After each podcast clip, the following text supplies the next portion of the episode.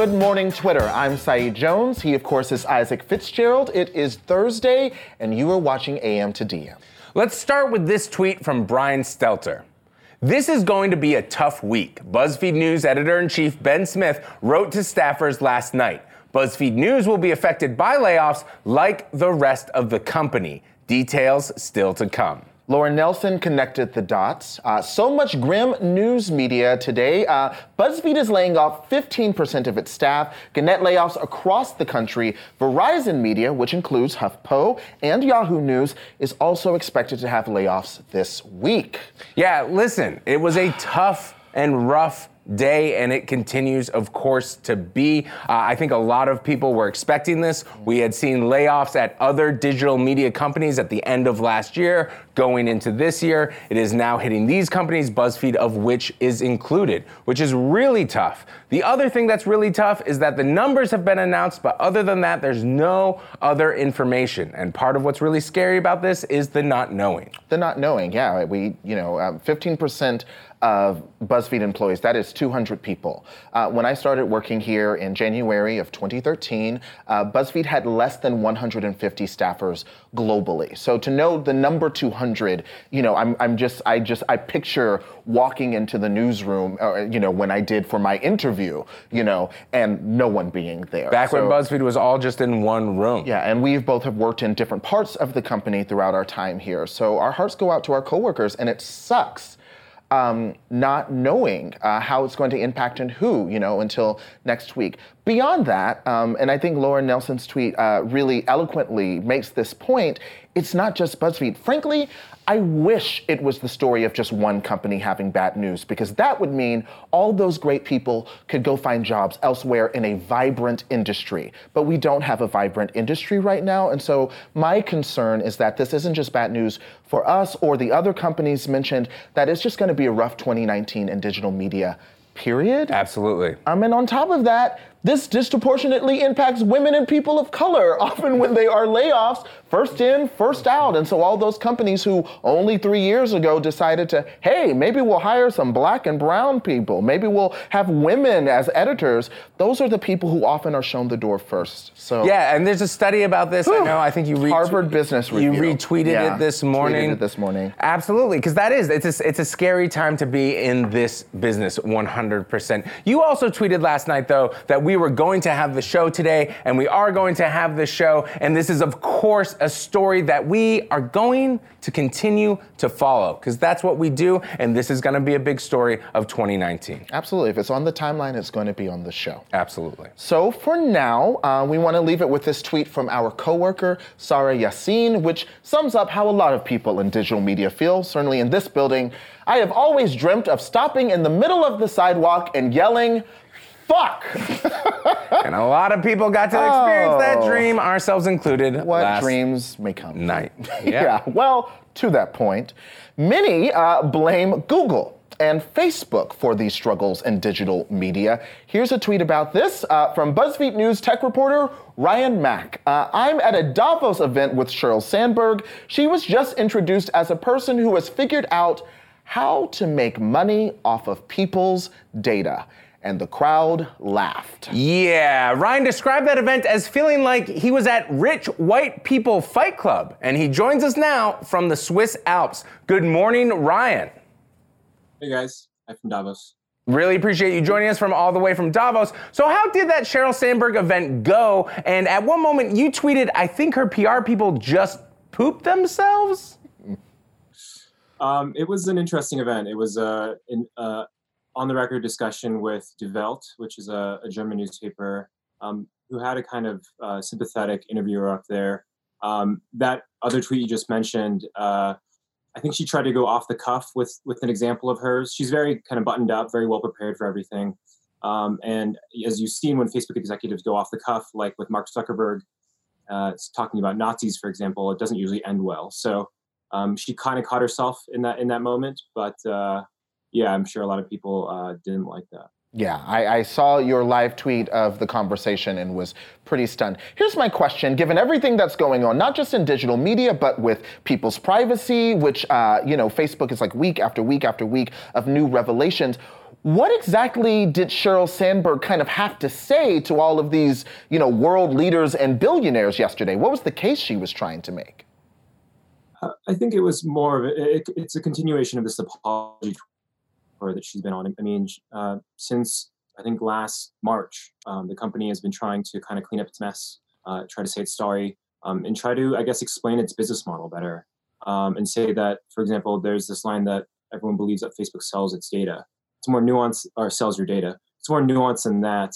Um, and it's a lot of kind of uh, cleaning up their image in a way. And so that's what yesterday was. Um, there was uh, an event with that German newspaper, and then she also had an off-the-record event event with um, with reporters, um, as well as kind of meetings with world leaders at the at the conference center.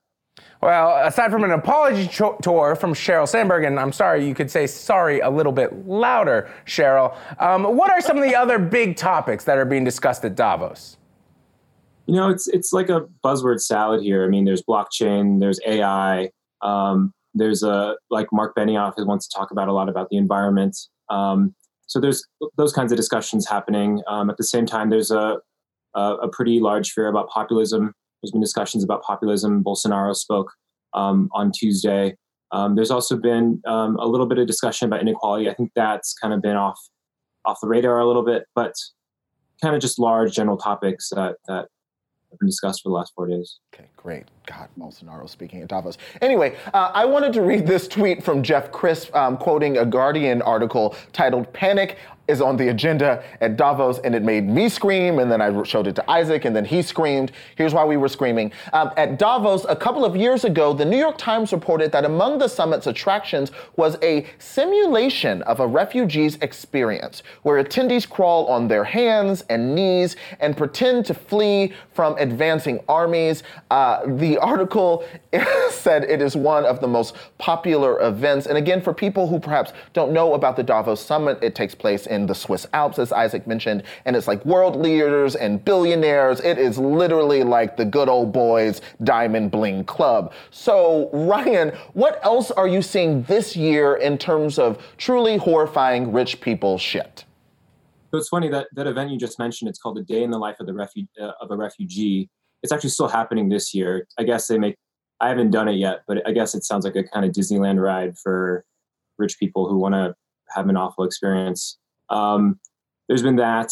Um, I mean, you see the general kind of parties and and the amount of money being spent here. Um, there was a $43 hot dog that's being talked about at one of the hotels. Um, everyone just kind of seems uptight as well. and uh, uh, but yeah, it's it's it's uh, kind of a scene. Everybody's a little uptight. Everybody's a little stressed out. Everybody's eating $43 hot dogs. Uh, I want to look for the silver lining. It's what I try to do, Ryan. Can you tell me a little bit? I saw you tweeting about a young activist named Greta. What is Greta doing at Davos? So, Greta is a 16 year old uh, Swedish uh, student who uh, started uh, a kind of movement by not going to school on Fridays to bring attention to climate change. Uh, she also has Asperger's um, and um, has kind of found this kind of will to speak uh, in front of large rooms. And so that's kind of built her a large following. I actually just saw her speak at lunch today in front of uh, Mark Benioff, Will I Am was in the crowd, Bono, Jane Goodall, um, Gary Cohn uh, from the Trump administration, former Trump administration official. And she basically said, look, uh, climate change right now, it's all your fault. A lot of the people in this room, it's your responsibility. You guys screwed this up. Um, and that's kind of refreshing here. I, I think that's why she's kind of got this this kind of following among among young people here. All right. Well, I'm glad that Greta is out there fighting the good fight. Thank you so much also for all your reporting, Ryan, of course. Okay, and uh, thank you, Ryan. Uh, we have a tweet here from Mousy Core who said, Oh my God, can we start eating the rich now?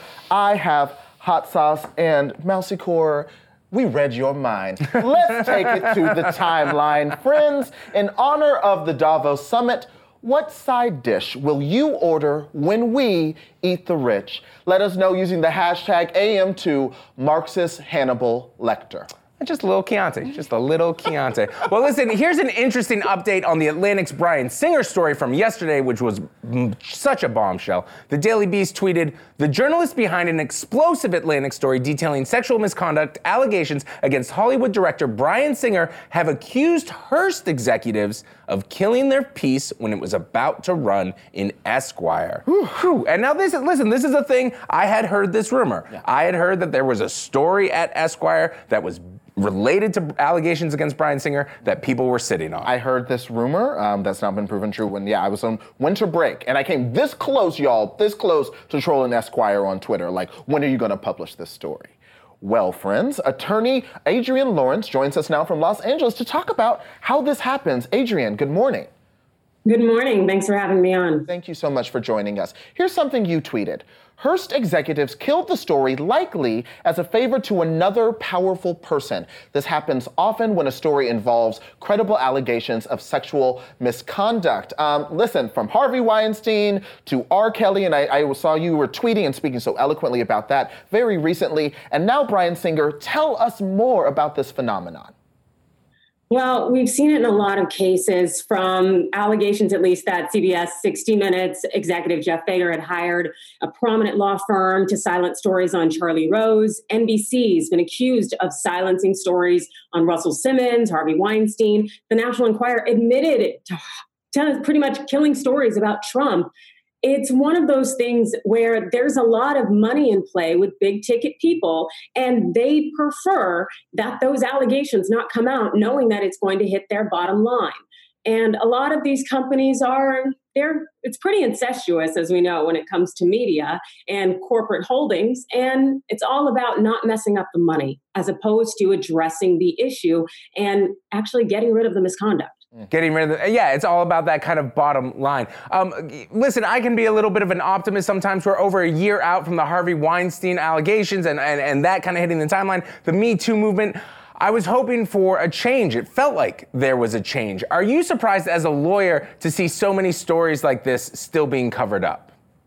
Absolutely not. Uh, it's a matter of when the power have control, the powerful have control, they want to remain in power. And so they do favors for one another to shut down stories and kill allegations because it really helps them out at the end of the day. And in this case with Bryan Singer, we don't necessarily know the exact reasons why. But when you look at the situation here with Bohemian Rhapsody being set up to be nominated for a number of things and we now know that it was it won golden globes and also nominated for best picture at the oscars. That's a lot of money that is involved there. Best picture winners they can make us up to about 30 million dollars after being nominated and then 18 million after the win.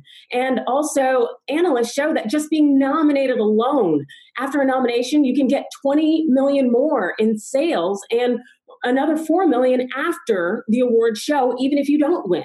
And those stats that's according to ibis world analysis and they've looked at this in terms of oscar winning tallying to a lot of money. And we see a lot of companies and production companies in particular investing considerable amounts of money in getting their films up to be nominated and so there's been a lot of investment in Bohemian Rhapsody without question. Also, we know Bryan Singer, he's still up to direct another film, which interestingly enough has a female lead, Red Sonja.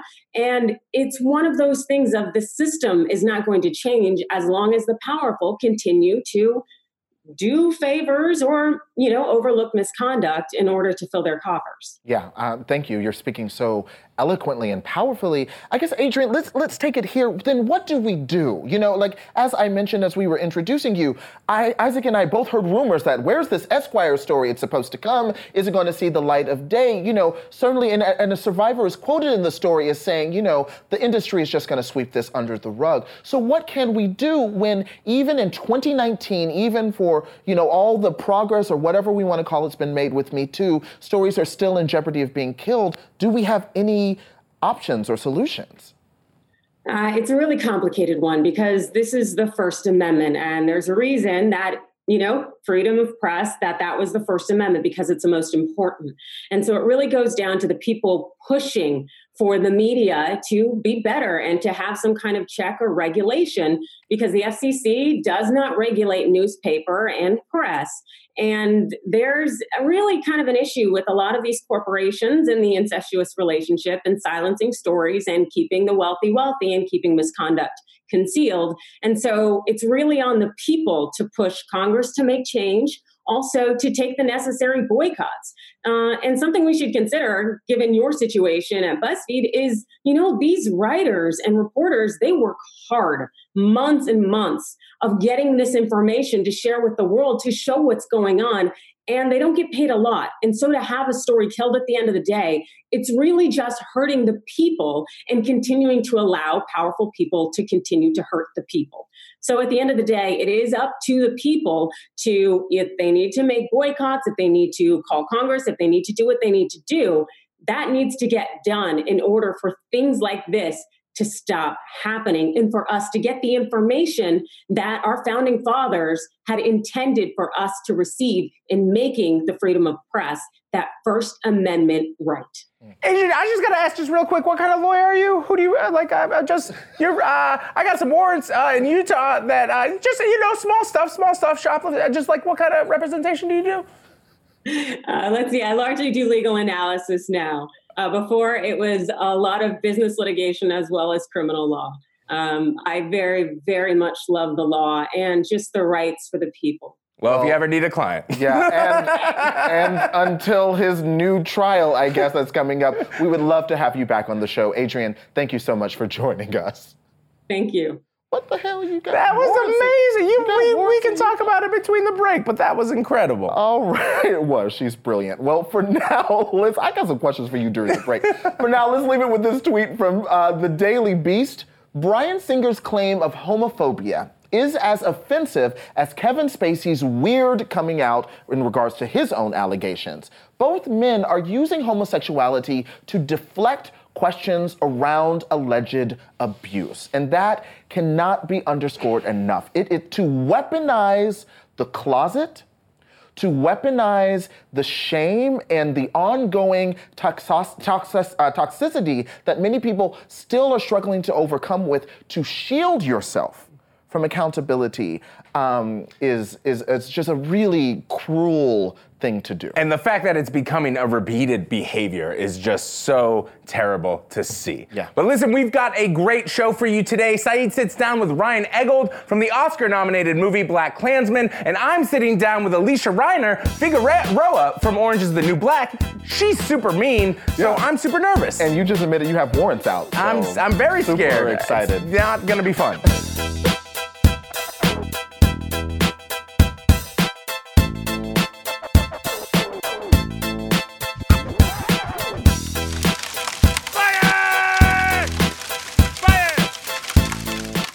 Welcome back. Uh, Eat the Rich, Burn Down Capitalism. Let's get into these fire tweets. Amen. This one comes from Todd. If Beale Street could talk, it would say, Bohemian Rhapsody? Are you fucking kidding me? okay. Yeah, I know. I know. If Beale Street could talk, it's been yeah, beautiful cinematic. No, it's like, nah, this is fucked up. This is fucked up. When y'all. I saw that tweet last night, it made me. I just love when people capture sad moments and just turn it into a beautiful joke for Twitter yeah. that is just accurate. It is accurate. I loved it very much. All right, here we go. MacGyver tweeted after leaving Willy Wonka's factory. Me, wife. Me, wife. Me. Lot of deaths for a tour. Wife, a lot of deaths for a tour. a lot of deaths for a tour. There were a lot of deaths That's on that true. tour. A lot of, lot of kids had You don't want to go through a candy place where people are dying. I think, do you want to explain what had to happen this morning? I, I, think had to act this tweet out for me for me to understand the joke. He was like, "What happened?" But you've seen it at least, right? Of course, I love Willy Wonka. I've okay. seen all the versions, but I was just like, I. Things don't end well for those to... kids. they ain't at a farm upstate. I also think Violet Beauregarde would have made a good CEO. Anyway, there's a whole theory. Coffee Bay tweeted. Ariana Grande has a song on her album called Break Up With Your Girlfriend, I'm Bored and I think we know who that's about. And I'll tell you who it's about.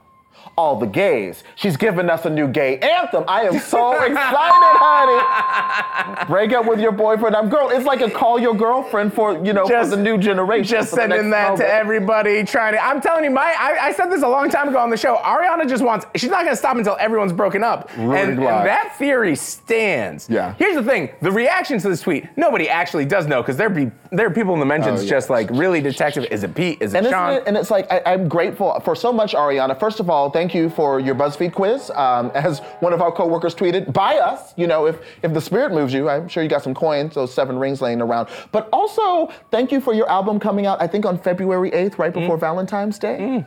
Do you know what else happens February 8th?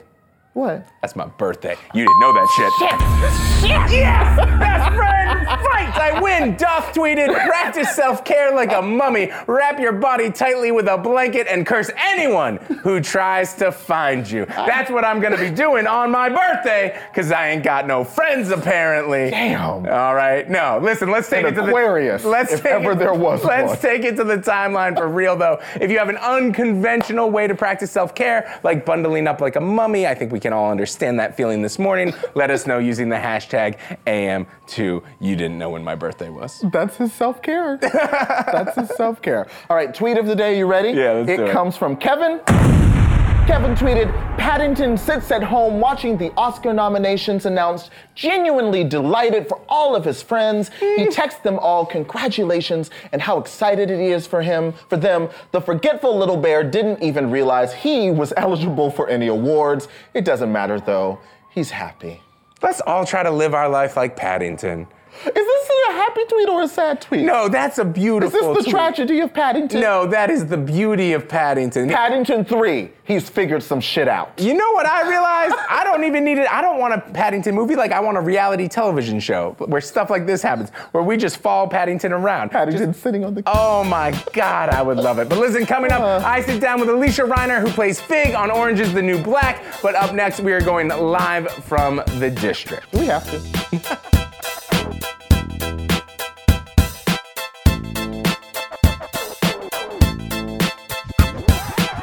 Welcome back. We're going live from the district. Here's a tweet from the president. As the shutdown was going on, Nancy Pelosi asked me to give the State of the Union address. I agreed. She then changed her mind because of the shutdown, suggesting a later date. This is her prerogative. I will do the address when the shutdown is over. It's her prerogative. Joining us now to talk about the shitty, shitty, I mean funky, just really vile state of our union is BuzzFeed News politics reporter Nidhi Prakash. Nidhi, good morning.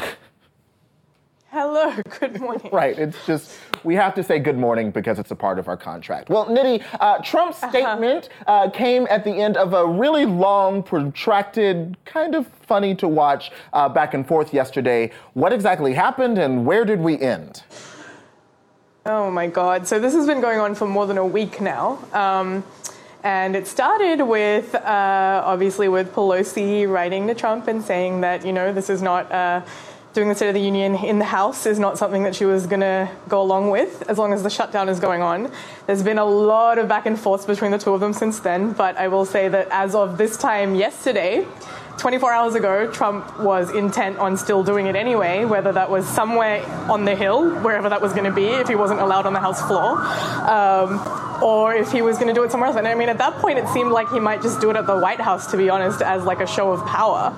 Um, but where we've landed after a few more back and forths yesterday is that he's basically backed down and said that he will put it off until after the shutdown ends, if and when that ever happens. And a lot of that back and forth happened like on Twitter with like screenshots, but not screenshots, like letter shots, like Oh, that's why- pictures, okay. pictures of letters, which I thought was uh, that's what that's was just the new way to do it. That's the new way to communicate, apparently. But Nidhi, is it fair to? s- Aggressive letters, yep. It's just passive aggressive letters back and forth. Is it fair to say Trump blinked? I think that's fair to say in this case, definitely, yes, that uh, in this back and forth, in this battle, that Pelosi's definitely come out on top. She's definitely come out on top. And listen, shout out to everyone who was shading Pelosi and just saying she was inept and that there was no future for her because it feels like, and correct me if I'm wrong, uh, people's perception of Nancy Pelosi as a formidable political figure has changed. Oh, yeah, it feels like a world away when everyone was kind of jumping on that bandwagon. And like, I remember that certainly in the lead up to the midterms, that one Republican uh, theme that kept coming up was that Pelosi was going to lose the elections for the Democrats, that she was uh, an inept leader, that she wasn't going to be able to stand up to Trump, that kind of thing. All right, well, Nidhi, it is, of course, day 34 of the shutdown. Roll calls Niels Lesniewski tweeted, I don't quite understand why federal workers are needing to go to food banks, says Secretary Wilbur Ross on CNBC. That bastard. That, I feel like the theme of the show a bit today is. Kill everybody. Oh, eat the uh, rich. Eat the rich. Yes. All right. Yes. So, where does Congress stand today, day 34, on the shutdown? I mean, honestly, we are not quite at square one, but pretty close to square one. There's not a lot of progress. They're not moving in any kind of, you know, with any kind of hurry towards a conclusion here. There are a couple of bills being introduced, introduced in the Senate tonight that will be voted on. Um, even if those pass, the House is out tomorrow. So what we have on our hands is at least another delay until next week. Okay, and uh, Wilbur Ross, that's 800,000 people uh, who are impacted by this shutdown. You are going to be covering a protest on the Hill today. Nidhi, um, who's going to be there? What are they talking about? So basically, uh, this started yesterday, and federal workers and then a lot of other groups that are supporting them as well went up to the Hill and they're just kind of doing a sit in in the Hart building uh, just to kind of make their presence felt. And they've said that they're going to be there every day until the shutdown ends. Uh, it's, you know, I think just one way of kind of making their voices heard, being very visible as there's very little action coming out of the Hill. Right. Well, our thoughts are with them. Uh, here's a tweet from Chris Geidner. No Michael Cohen congressional testimony for now, his lawyer Lanny Davis says, citing ongoing threats um, from President Trump and his lawyer Rudy Giuliani. Um, Nidhi, we want the tea on this. What exactly do we know about these threats? So the threats that they're referring to are basically there's nothing that they've brought up beyond the public statements that Trump has made. Like he's tweeted, he's referred to various members of Cohen's family, and he said sort of vague things like they should look into his father-in-law, things along those lines. Okay. All right. And again, he was expected to be uh, on Capitol Hill on February 7th. Can the House subpoena him now? Could they force him to show up? So it's a possibility, but the head of the House Oversight Committee, Elijah Cummings, has uh, not gone as far as to say that he will be subpoenaed. Um, the latest statement from Cummings was basically just that he still expects Cohen to testify one way or another, and that they're still working with his lawyers to figure out when that can be. Figuring out when that will be. Well, we'll be watching then. Thank you, Nidhi, of course, for joining us this morning. Thank you so much. Up next, I sit down with star of Orange is the New Black and the new movie Egg, Alysia Reiner. Stay tuned.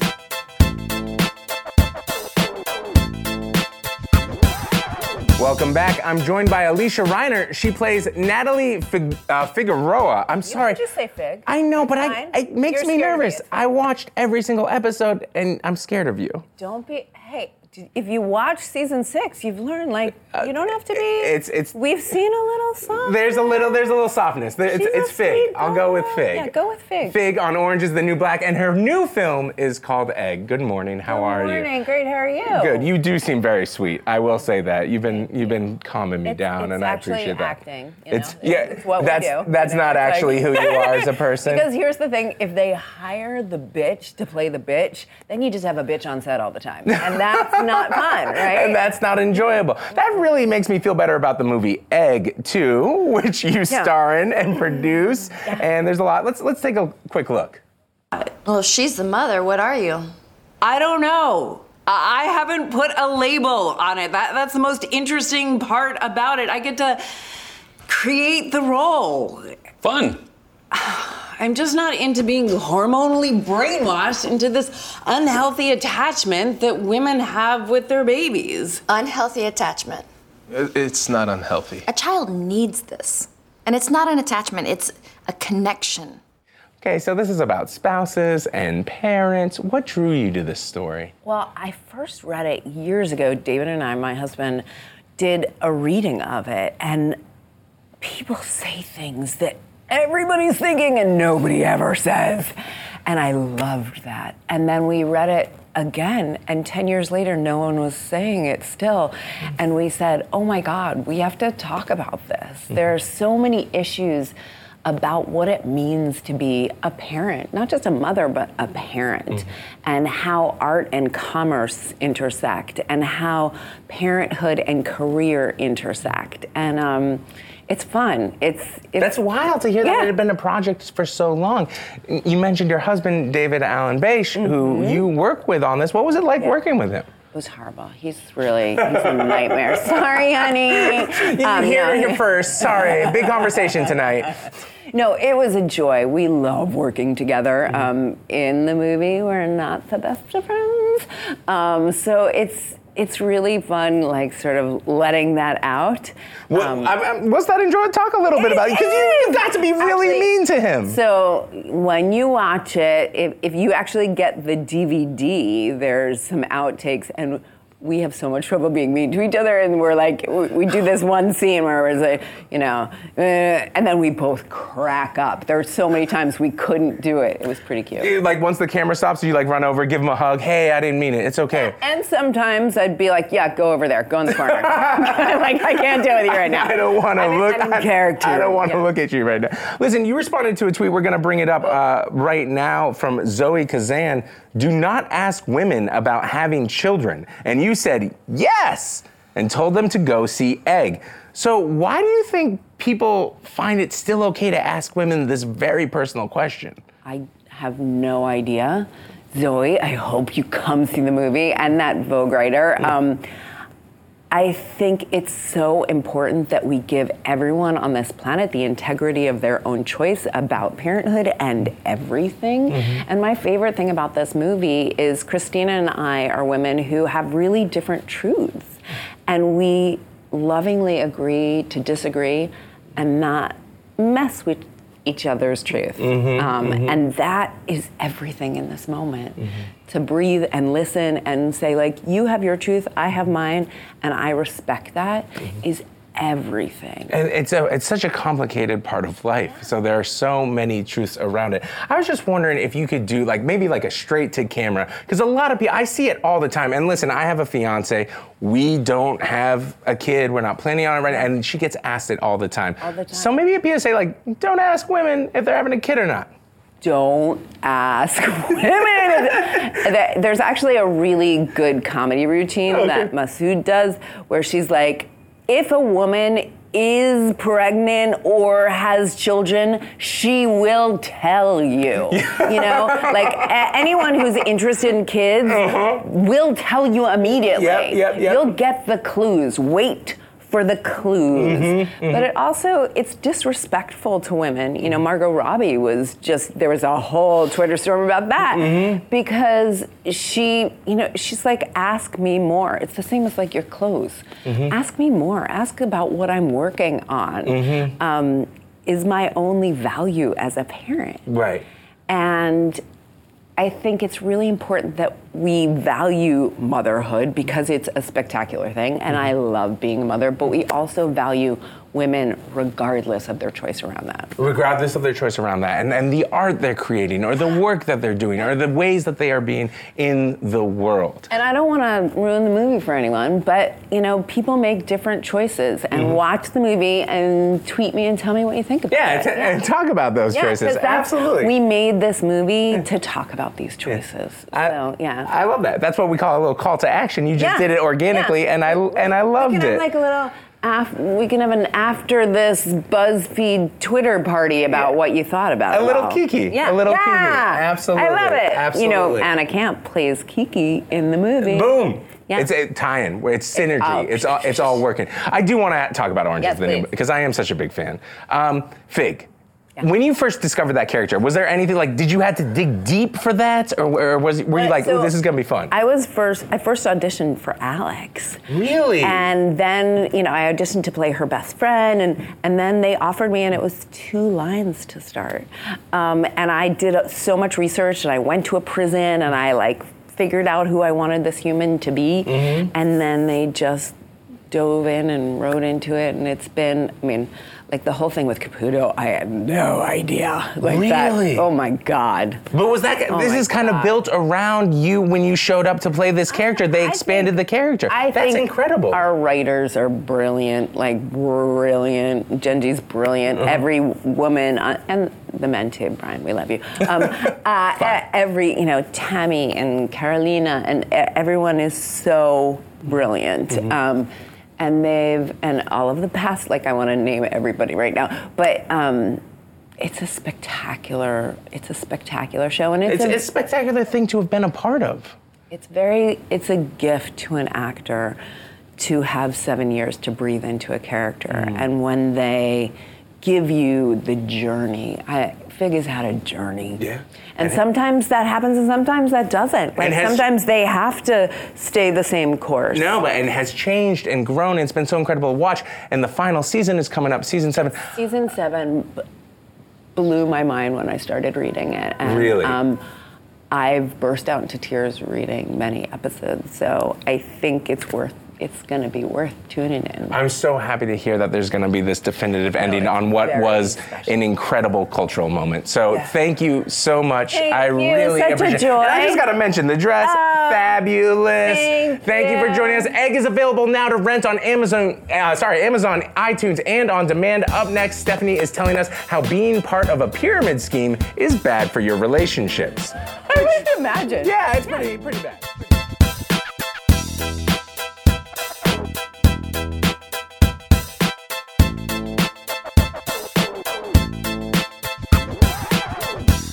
Alexis tweeted, Thought I made a new friend, but it was just an MLM scheme. Ugh, we have all been there. Well, Alexis, you are not alone. Laura Richards from the Washington Post wrote how MLMs are hurting female friendships, and she joins me now. Hi, Laura, how are you? Hi, Stephanie. I'm good. How are you? Great. I have not been solicited for an MLM scheme yet today, so I'm feeling fabulous. Good day, then. Yeah. So, for those of us who may be unfamiliar with what exactly an MLM scheme is, can you give a really basic synopsis? Sure. And I don't want to call them schemes necessarily. So, MLM stands for multi level marketing. And these are companies that typically sell product, they sometimes sell services. But what's different about them from a standard company is most of the companies they're not employees they're not salaried workers. They have some salaried workers in their home offices but they rely on a vast network of distributors and salespeople to sell whatever the service or product is. The thing that causes some there's a gray area is the recruitment of other people. And that's where things get a little dicey. And that's why they're often referred to as pyramid schemes because the focus isn't just on selling the product, it's bringing in other recruits to sell under you, and then you take a cut of their sale. And that's how people are resorting to certain tactics that are causing strife. You noted in your piece that it's not like MLMs are new, right? We've all heard of Avon. There was Tupperware parties back in the day, but social media, I think we can all say, has caused them to explode. It seems like there's a new one every single day. How hmm. exactly do you think they're hurting female friendships? Well, there's such a pressure to sell and to recruit other people. So, in order to make any real money, you need to not only sell the product yourself as an upline, that's what you're called when you're brought into um, the MLM, you need to form a vast network of downline individuals. So, each person you bring in to sell under you, you get a cut of their sale.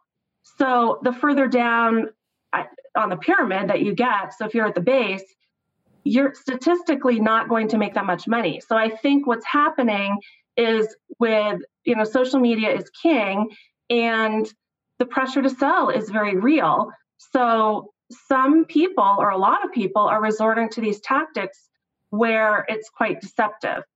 Where I mentioned in the article, someone will reach out to you and say, Hey, you know, like your old college roommate, we haven't seen each other in forever and you know i want to get caught up in your life So of course you want to get together with that person.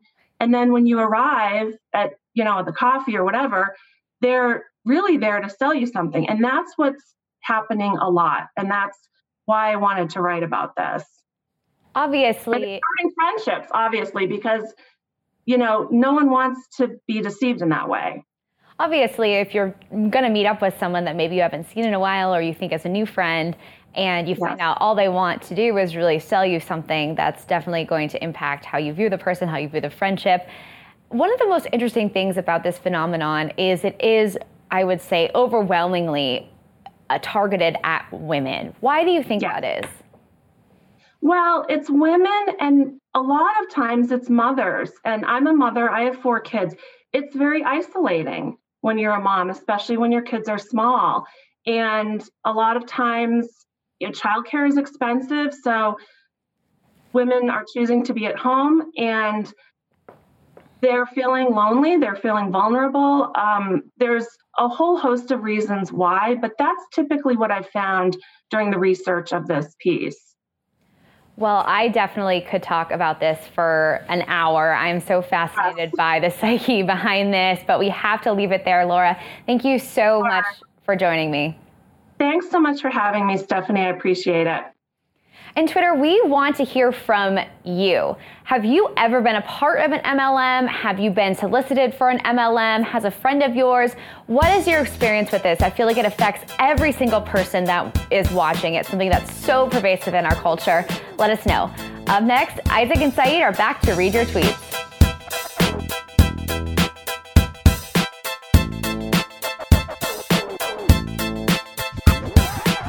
This is The Sit Down, and I'm here with actor Ryan Eggold, star of the Oscar nominated film BlacKkKlansman, of course, and the NBC drama New Amsterdam. Hello. Hey. Congratulations. How's man? Thanks Good for having me. It's see nice to be here. It's good to have you. Um, of course, BlacKkKlansman, six Oscar nominations. Yeah. Pretty cool. So amazing. We- so happy for Spike. Man, does he deserve it. This is incredible. Yeah. The first time Spike Lee has gotten an Oscar nomination. Can you believe that? I had to fact check With it because I was like, I know, I know. even for Four Little Black Girls. I know, man. I, I, I, I grew up on those movies. He's made so many good ones, and uh, it's great to see him uh, finally have this moment. Totally. Well, let's take a look because we actually have a clip of, of his reaction when he found out.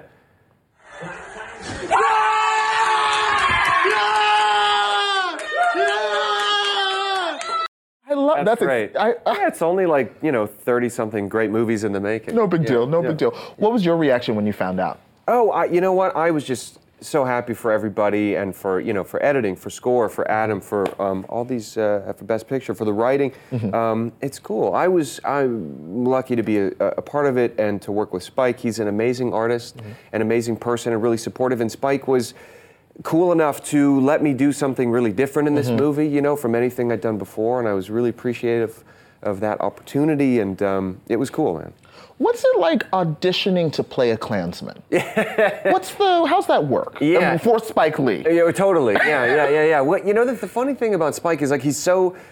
The idea of him is intimidating because of his his body of work, and you walk in and you, and and then um, he's he's very disarming and he's Mm. very cool and he's he's immediately very supportive and and, and is, is your cheerleader and in your corner Mhm. and um, and and great and. Uh, yeah, it was funny. I ended up reading for one part and then switching to another, and Oh, so the part that I ended up playing was kind of um, was last minute, like unprepared. Like I'd prepared this one thing. Oh. and um, I think was it a, was it in- another Klansman? Yeah. Okay, because I was like, you're like, I thought I was going to be I one was, of the. I was auditioning for JD's role. Okay, And then okay. they decided it was better if JD played it. Okay. But uh, no, I'm teasing.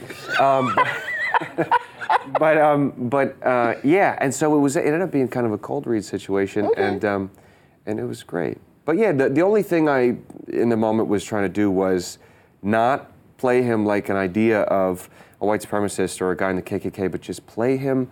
Try to play him like a normal guy, Hmm. which will end up being disturbing or Far whatever it is in the context of what Spike's Right, right. doing. You know. Yeah. Um, well, th- this is something I was struck when getting ready for this uh, interview. Your, forgive me, uh, your racist face in the movie Yeah. is very different from your face face. Yeah, good. I, Is that- I, hope so. Okay. Yeah, you mean, you mean the stash and the Yeah, things I- and the how yeah, did yeah. you? How did the racist face come together? It was, it uh, method acting? Was it makeup? Yeah, yeah. That's how I normally look, and finally I could just do that. This is my fake. nice face that I pretend all the time.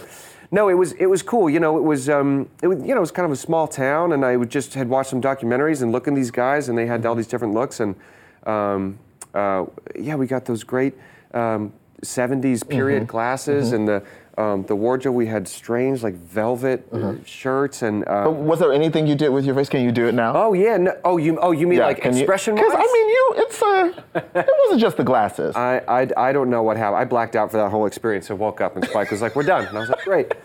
Um, yeah, no, we just. I, I mean, I had to go to the grocery store Uh-huh. with that mustache and weird military cut. And um, what was that like? Uh, people would stare. You know, Wow. who's, who's the creepy guy? Like you were 100. percent People Yeah. thought you were a child molester. for Oh, sure. For okay. six Well- weeks of my life. Yeah. It was like, is he a child molester? Is he a Klansman? Yeah. I mean, because what I was really wondering too was, I mean, a lot of things, but also, what was it like playing this character? And as you mentioned, like part of your thinking was like, he's going to be a real person, and that is going to be what's Right. disturbing. What was it like playing this character in the film nods to Charlottesville, you know, in this political climate? Right, right. The, I think I think what's um, f- you know most frightening about a group like that is that it could could be your next door neighbor, or Mm. it could be um, somebody that you know, and you wouldn't necessarily they wouldn't be wearing a sign that says I'm it. You Mhm. know, they would just be grabbing the paper and all that. So so yeah, you tried to play the, the the sort of banality of that or the mundane, you know, everydayness of that, and then in the context of this, it's um, it's frightening. But I mean, w- you know, bringing it back to Charlottesville and how it's um, pertinent today, it's it's it's uh, so s- sadly relevant. And um, the end of that movie is such a powerhouse, just punches you in the face, um, reminding you uh, how real it is and how this stuff affects people and um, and uh, how pervasive it is and how. uh, you know, I mean, how the president of the United States didn't immediately condemn white supremacy, or Yeah, still good people- hasn't. Really, people on both sides, Yeah, yeah. just crazy. So uh, it's important to have those conversations, and it's nice, I think, when you can do it in, a, in the context of a film like this, where there's humor as Mhm, well, mhm. and you can enjoy it, and it's entertaining, Mhm. and then, of course, there is uh, profound moments as well, and, and then that, that documentary footage that really that really lands it uh, home. Yeah, absolutely. Yeah. Um, I was also wondering, you know, obviously language is, is a part, you know, and, and saying the N word, saying nigger is a part of the film and your role. Yeah. What was that like? Did you have conversations with Spike Lee, with Right. your castmates about it? yeah, Do- Do- Topher was joking that you know Spike would come up and whisper like say that, and he'd go, "Would you say that to everybody? Because I don't want people to think I just came up with that." That's that's that's Topher's line, which is so true. But it's, it's he would Spike would sometimes even shout things out too, like say, yeah, you're like, all right, well, he- you know, he Oh, says- God. But you're, it was such a supportive set because you're ultimately you're using this language of hate and other things to tell a story um, that's about overcoming it. You know, and so you know nobody for a second was. Everybody was on board with Spike's vision and in support of that and doing it. But yeah, as a as as a, as I hope a decent person, I hope I can consider myself that. You, it takes a moment to shed your in, your initial reaction to a word like that. Because you or- can't or- flinch every time you say it. Right, and you Yeah. can't be uncomfortable with it because this is a guy who has to be deeply comfortable with this language and deeply comfortable in this position of, of, of, of, of bigotry, you know. So you have to shed your initial uh, discomfort with that and, and, and bizarrely, you know, get comfortable with it, if only for this short time between um, action and cut. you know? Okay. Yeah. Well, of course, you also star as a doctor on NBC's drama New Amsterdam. Yeah. Um, and I have spoken from someone else um, on the show too, and, and I wanted to ask you the same question. Um, how has the show, which really goes into the impact of healthcare, Yeah. you know, on people and, and, and the politics when it, it becomes a patient, Right. uh, has it impacted how you look at the kind of cultural conversation about healthcare in America? Very much so. And it's just made me realize how much I have to learn, Mm. as, as most of us do, in terms of how it works, how convoluted the system is, Right. and how so many people. I mean, right now, not to get all on the soapbox, but you know, we have this shutdown, and um, there's people who can't afford um, their insulin, and you know, are saying, "Well, I hope I wake up tomorrow," you, you know, and it's like, um, it's terrifying. But even when the government is uh, running, there's a lot of uh, problems that make healthcare um, uh, difficult and, and unattainable for uh, a lot of people. And I think Eric, who wrote the book the show is based on, his biggest thing is trying to uh, make it human again and, and not make it a business, not capitalize on people's uh, health, you know, scares. Yeah, and I, I appreciate that. I appreciate that thoughtfulness because it's needed. Yeah. Um, well, something I noticed that you were not on Twitter, which you know, stay free. I'm Stay trying. free. I, love Twitter. Twitter loves me, but you know, You know what? The thing on Twitter too is like I know it just it, it's it's it seems like it's so much arguing these days. Okay. Especially with the Is that what it is for of you? the, for me, it seems like just so much anger and hate and trolling and people yelling at each other and stuff. And there's good stuff on there too. You Uh-huh. Yeah. get your news and there's and yeah, I was going to ask, do you have like an account where like you're not tweeting or anything, but maybe you're you're using it to follow news at all? Mm-mm. Okay. No, All right. no. The only thing I, the only thing I'm on is the Instagram because it just infused itself into the fabric of our very society and the entertainment industry. Yeah. It's just it's unavoidable. Yeah. Okay, all Yeah. right. Because I, I was wondering because also I've noticed people are like I thought I was nosy. Yeah, yeah. People are like really obsessed with your personal life. Oh yeah. Um, and I was like, is this why he's not on Twitter so he can just like totally avoid all of that? Save everybody the trouble. It's really boring. uh, sometimes I uh, go to bed at 9 p.m. Sometimes I uh, do read a book in bed. No, I'm kidding. sometimes it gets crazy. Fair. I get. Um, yeah, sometimes we were cursing earlier. Yeah. I said the F word. I said fudge. He did. I said fudge. so sometimes I live on the edge. I can't help it. Ryan literally looked at me and said, "Can I curse?" And I was like, "Yeah." And he was like, "Oh, good fudge." And I was like, "That's your, that's your go-to." Let's- I feel like we should rectify that. Fuck. Oh, there Let's we just- go. There we go. Now we're There we good. go. I, All sorry, I didn't want everyone to think I Oh, couldn't you got a it. bell. You got a bell. Well, oh, Ryan, thank Yeah. you so much for joining us. That's us. a good word to end on. this morning. you, and man. we're going to be rooting for BlacKkKlansman at the Me Oscars. too, man, for Spike, for everybody. really exciting. Six Oscar nominations. It's, it's great for everybody, man. well overdue. Um, of course, you can watch BlacKkKlansman over and over again. I'm going to watch it again tonight. Um, and you can watch Ryan on Tuesdays, A New Amsterdam on NBC. And also tell us using the hashtag AM to DM what you think Dr. Goodwin's like doctor nickname should be. I'm thinking, well, Dr. Fuck doesn't really fit. That's a that's a Fuck? pornographic film that I saw. With it's a different, It's a different, genre. entirely, different, different, genre. You know, Yeah. you're, you're Oscar nominated now. All right, up next, Isaac and I are going to read more of your tweets. That's so fun, man. Welcome back. So our theme for the show today has been um, eating the rich, um, and we asked what side dish you know you would order. What would you? You know, man, it's gonna be a salad for me. Because I think of the rich, I think literally they're they're probably go- it's gonna be rich. It's gonna be there's Oh. gonna be a lot of calories there. like that. So I'm gonna get a side salad. Okay, I like that. What about you? Um, I was gonna say Brussels sprouts originally, but then I realized butternut squash. I just feel like it, you know, it pairs well with. Maybe you know, maybe like some shaved Brussels sprouts. Okay. Okay, well, I'm not saying I've thought about this a lot. Lisa, this is what you had to say. Not sure uh, the side dish, but I will be drinking their tears, ooh, on ice with a lemon twist. I, I actually refreshing. legitimately want, like, yeah. Add like, a little ice from the Swiss Alps from, from. It's like that's what the ice cubes are made, just of the snow. Michelle added sriracha because of seasoning. Uh, sorry, lots of seasoning because the rich are bland. Ah, ooh. Very well done. That is a good. Can we drag, also speaking of, we need to drag Wilbur Ross. Wilbur Ross, Ooh, uh, of course, is a billionaire, millionaire, if not a billionaire, I wouldn't be surprised. He is America's current commerce secretary. So this morning on CNBC, he said he doesn't understand why, why federal workers, why so many of them are saying they need to go to food banks. Mm-hmm. And he said that in the context of, he was like, well, they know they're going to get back pay, so why don't they get loans? Right. You fucking idiot. If you are the Commerce Secretary of the United States of America and you, one, don't understand the, the implications of the federal shutdown that your president and your administration has enacted, but further, you don't understand how loans impact people and why it's so difficult for many people, particularly the working poor, to get them.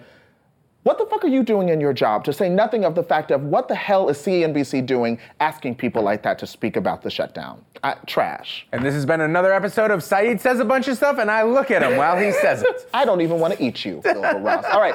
We also asked, uh, sometimes my Vince on my self care. There's my transition. We asked you about your unconventional self care method. Have a morning show. Scream about rich people. Helena, this is what you said. Most of my friends and loved ones know that Saturdays are Helena days. To do whatever I choose or not to do, I like that. Or not to do anything at all unless it's an emergency. I don't make or answer calls before 12 or 1, uh, 1 p.m. And if I make plans with them on Saturday, well, I must really love them. That's all right, that- yeah, Shout absolutely. Be in charge of your schedule, one thousand percent. I like that. I like that very like much. that. Well, listen, guys, it was a tough show. We're not gonna pretend like it wasn't, but uh, like we said at the top of the show, we're going to stay on that story. We appreciate you tuning in. We will, of course, be back here tomorrow at 10 a.m. But first, thank you to our guests, Ryan Mac, Adrienne Lawrence, Nidhi Prakash, Alysia Reiner. What a wonderful conversation there. awesome. And the reaction on the timeline was wonderful. Thank you all for sharing your thoughts. Do not ask people if they are pregnant or they are getting kids. Do. Laura Richards, Stephanie McNeal, and of course, Ryan Eggold.